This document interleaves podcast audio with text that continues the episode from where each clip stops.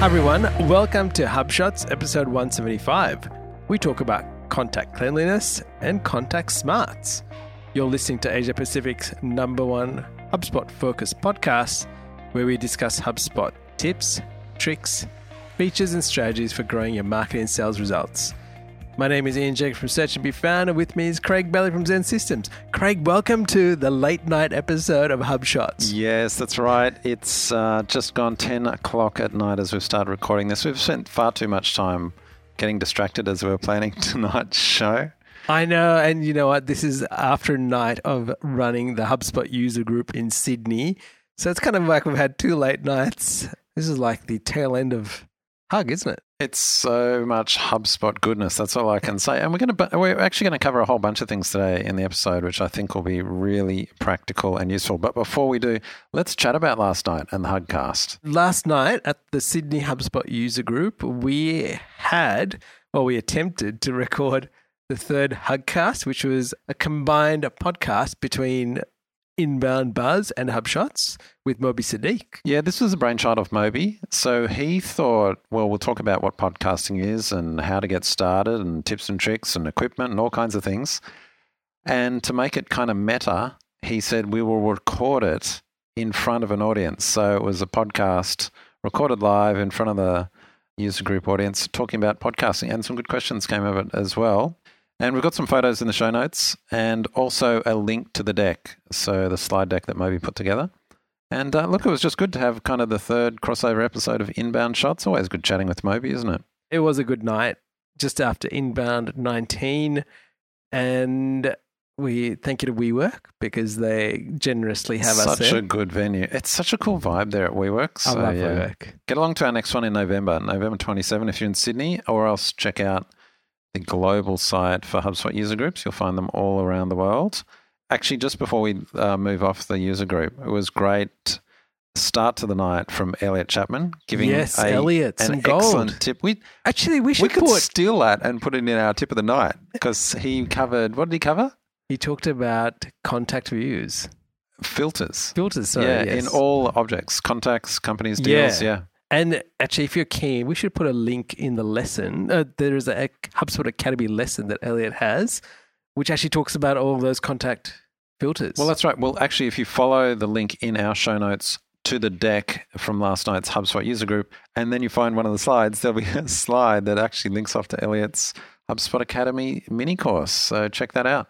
Before we leave, sorry, I know I've done a double exit on this one, but before we leave, the final session had Tony Eads and Jamie Shell talking yes. about their insights and from takeaways inbound. from inbound. So that was good. Now, that was all recorded as well, I think. So we can actually make that available. It was just a great night. And so many people were so kind and came up and gave us good feedback about it. The food was good as, as usual. Now, Craig, talking about inbound 20, I think we've got some speaker suggestions. You know we? what? I think HubSpot really need to go for it big time next year. And in terms of speakers, you know who I'm wanting to see? Well, actually, you say who who do you want to see first? I think I'd love to see Sir Richard Branson. Richard Branson, and I'd like to see Tony Robbins. If they could get both of them, that would be fantastic. Like we'll be there, right? Yeah, that's right. By the way, you were telling me how many people actually attended. So yesterday, uh, when we were at the Sydney HubSpot user group, there was a mention of 26,000 people 20. descended on Boston for Inbound 19. Wow. Because when I went back, when was that? Uh, I went for three years, three years in a ago. row. And the first time I went, I think there was just on 10,000. Maybe they just got over 10,000. Now it's almost triple the size. Wow. And it's not just about marketing, it's really about what I described it to be. It's about an experience. It's an experience. It's, it's an, an, it's an event, right? It's an event. Yes. But anyway, regardless, we'd love to see Tony Robbins and Sir Richard Branson.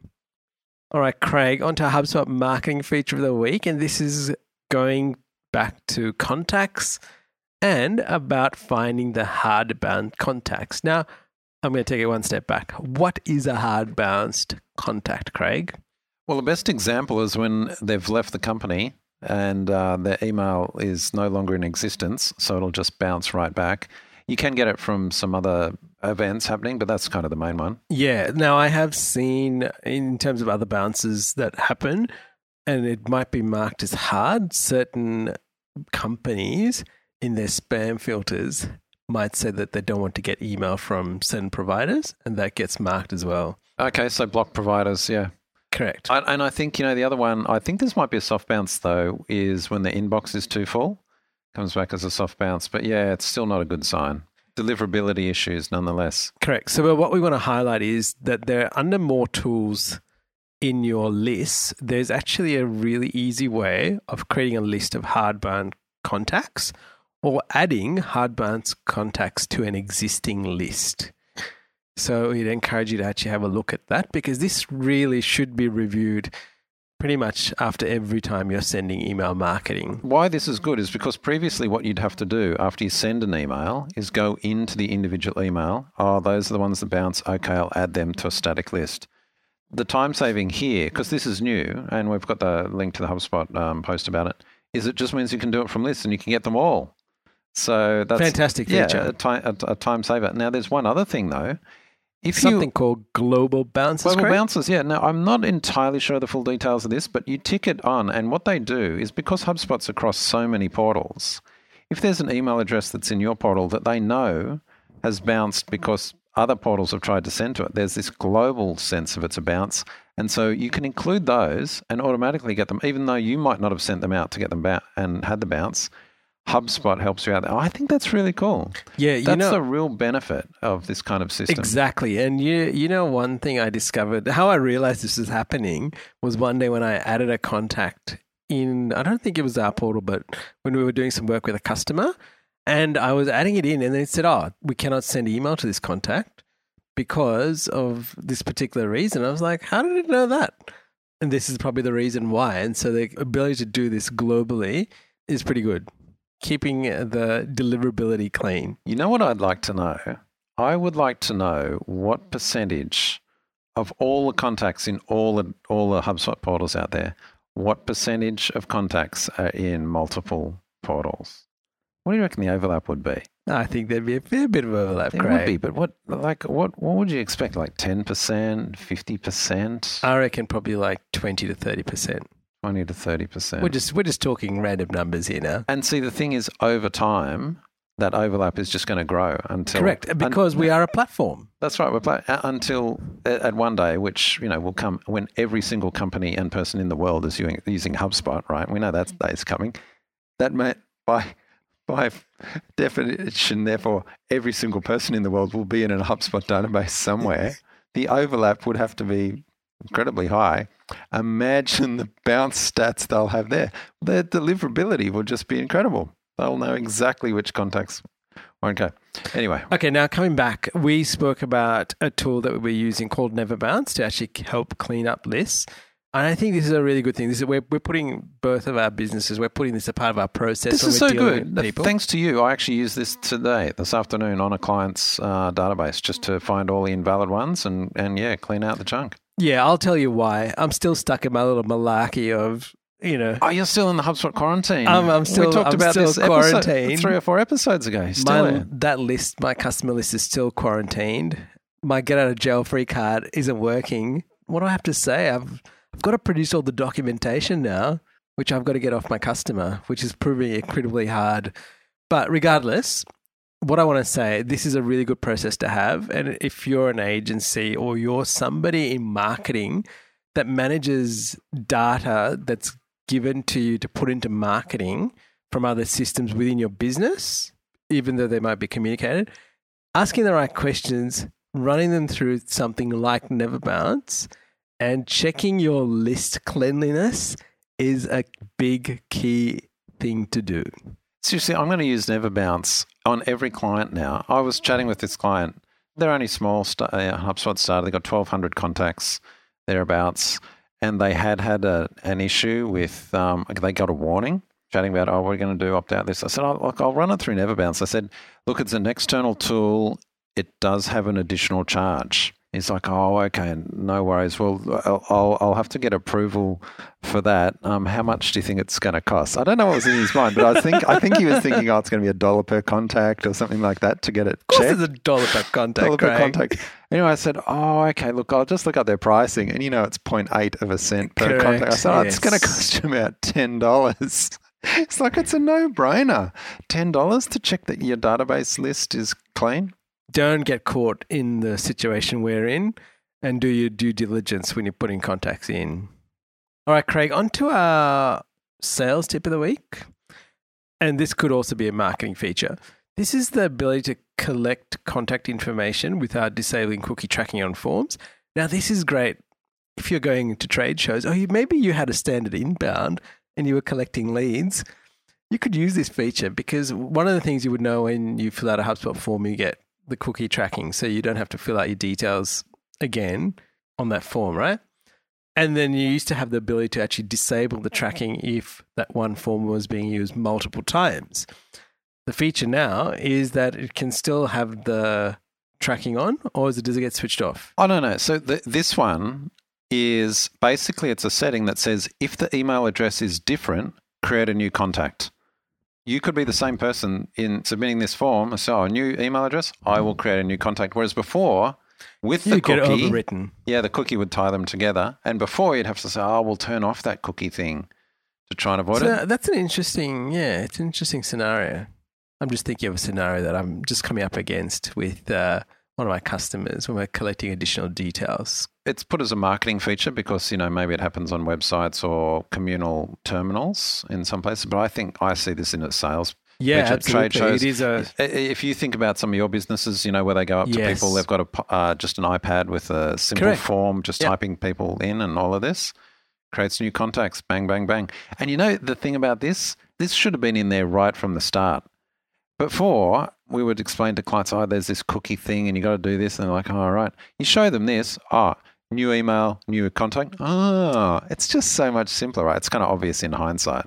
Now, Craig, there was one thing I want to talk about, and this is actually probably helpful for sales. It's about adding a meeting link to your contacts. It's a feature that you can actually implement in a, put it into a contact property. Is to actually run a workflow. So obviously you've got to be having a sales professional or marketing professional to do this. Running a workflow to insert the contact owner's meeting link against that contact which you can then use in the emails or communication that you send out to your contacts. Yeah, that's right. So let's go back a step just to explain this.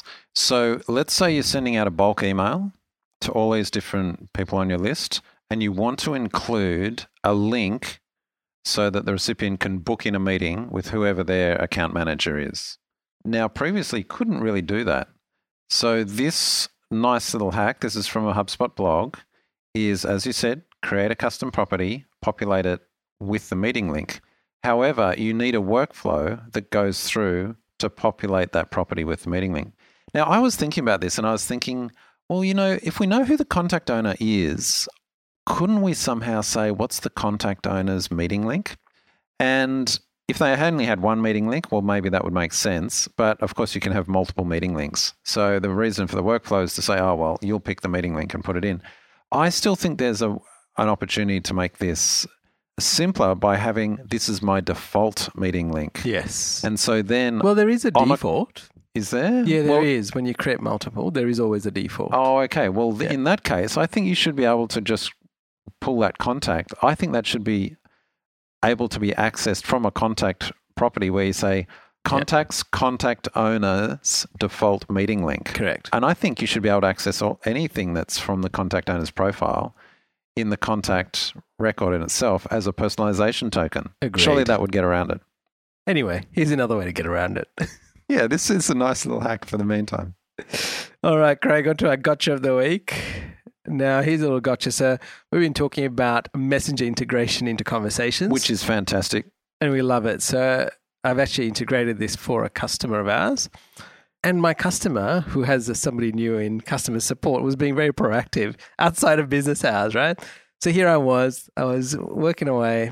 I saw this message come through, and it is one of our customers that they roast and sell coffee, right? So I quite enjoy working with them. You know, we love coffee. So, so I thought, okay, cool. Someone's on there.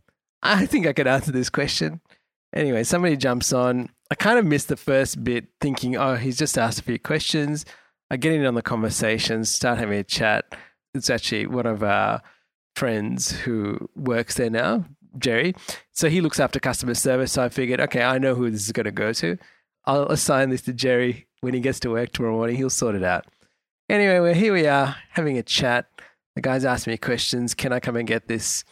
Yeah, sounds all right. Do I need to order it online? I said, no, it should be all right. you should be able to come and collect this, okay? Anyway, so conversation's going on. I ask him for his phone number so we can contact him in the morning. And he goes, Great, see you later. All done. Anyway, I thought, okay, I'm gonna just gonna check this. I'll just go up the chain here to check the conversation. Anyway, I, I see that Jerry actually started responding at the start, but it showed up as an automated message and I couldn't tell who it was. And then when I've gone back to the chat transcript, I can see it says it's an automated message, even though Jerry has signed off at the end.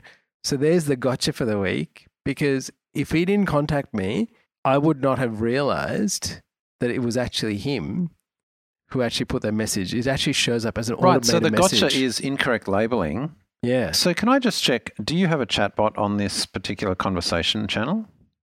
Or is it only Facebook Messenger? Only Facebook Messenger.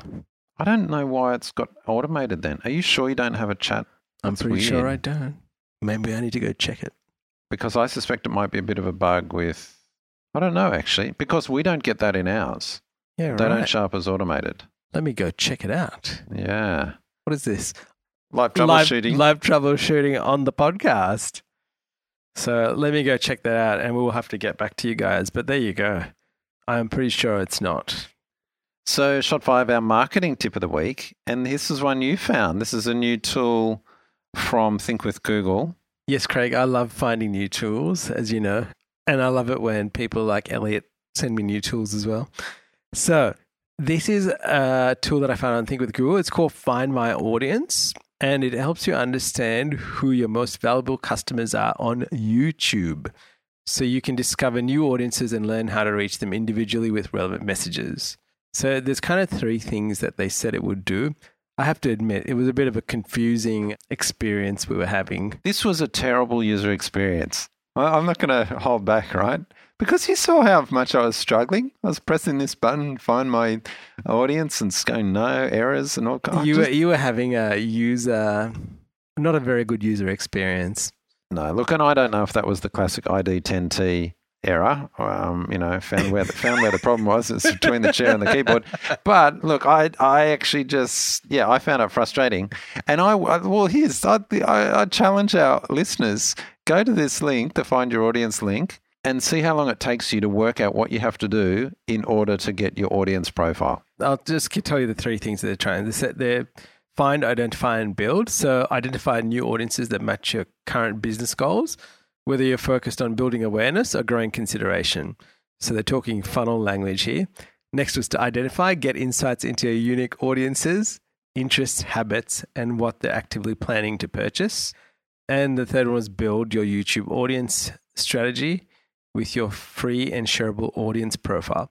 So, as a little example, we went through this and we chose okay, we wanted to target people that were interested in business services and marketing specifically.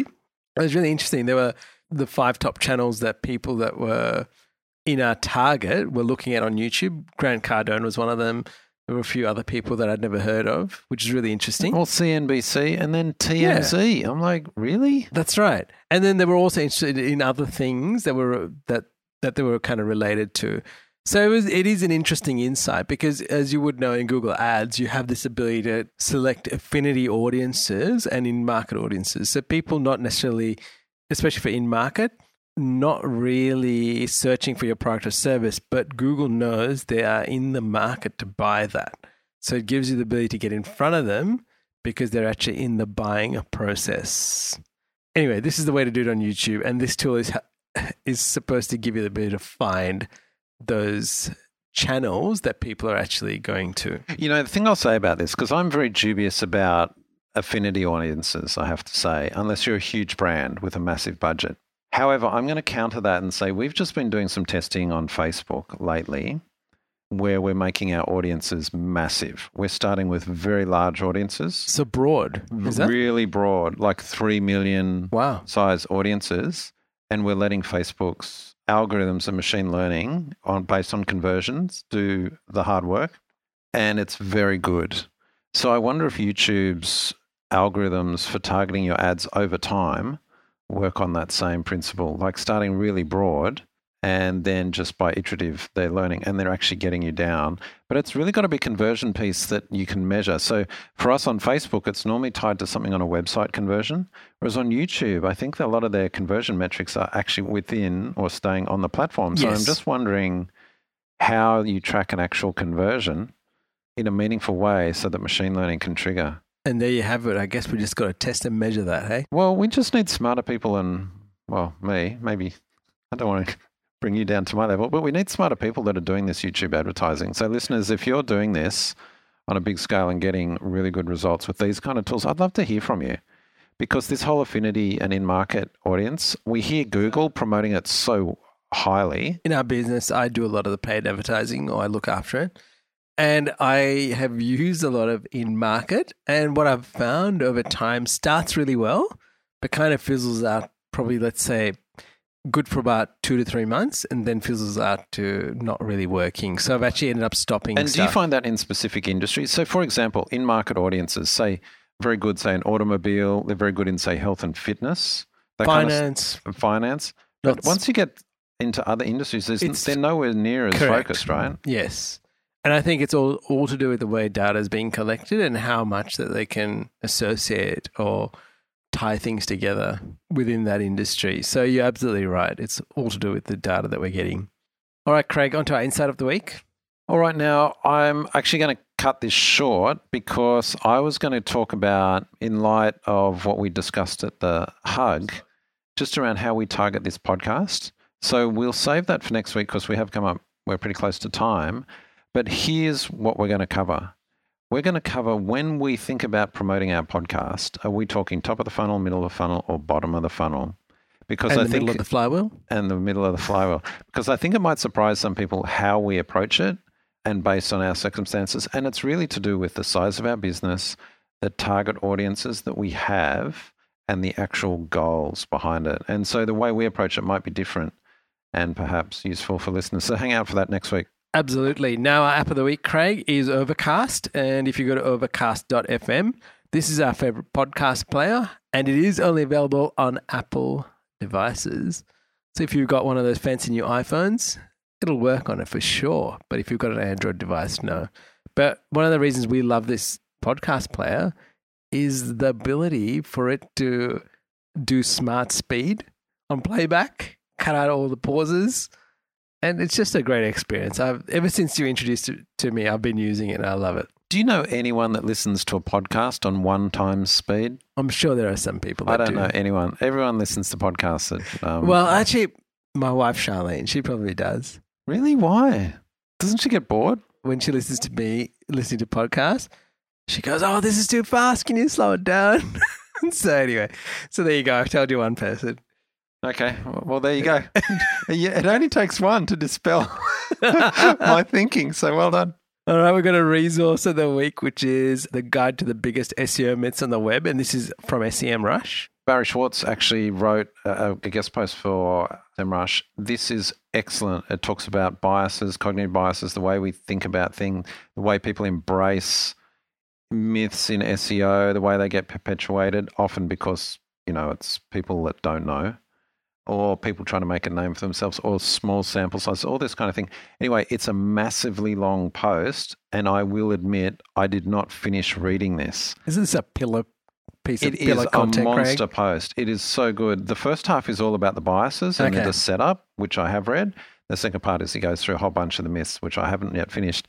And here's the thing: this post is so good and so big and so long. That you of have to share it. course, of course, it got shared by so many people. I bet. 90% of the people that shared this post didn't read any of it. They just went, wow, this is a monster post. I'll share this and look as though I'm informed. It is a monster. So, yeah, well worth, um, well, note to self, well worth finishing. And here is a quote from our new speaker at Inbound 2020 from Sir Richard Branson. Disclaimer. I view life as a one big adventure. I'm always learning and finding new things to try and challenges to overcome. There you have it, Craig. I just thought it was so apt because I think a lot of what we do and how we work with businesses is a lot of learning, a lot of big adventures and a lot of overcoming challenges. So there you go. Well, listeners, thank you so much for tuning in. We would love you to share this podcast with somebody else that you would find it useful.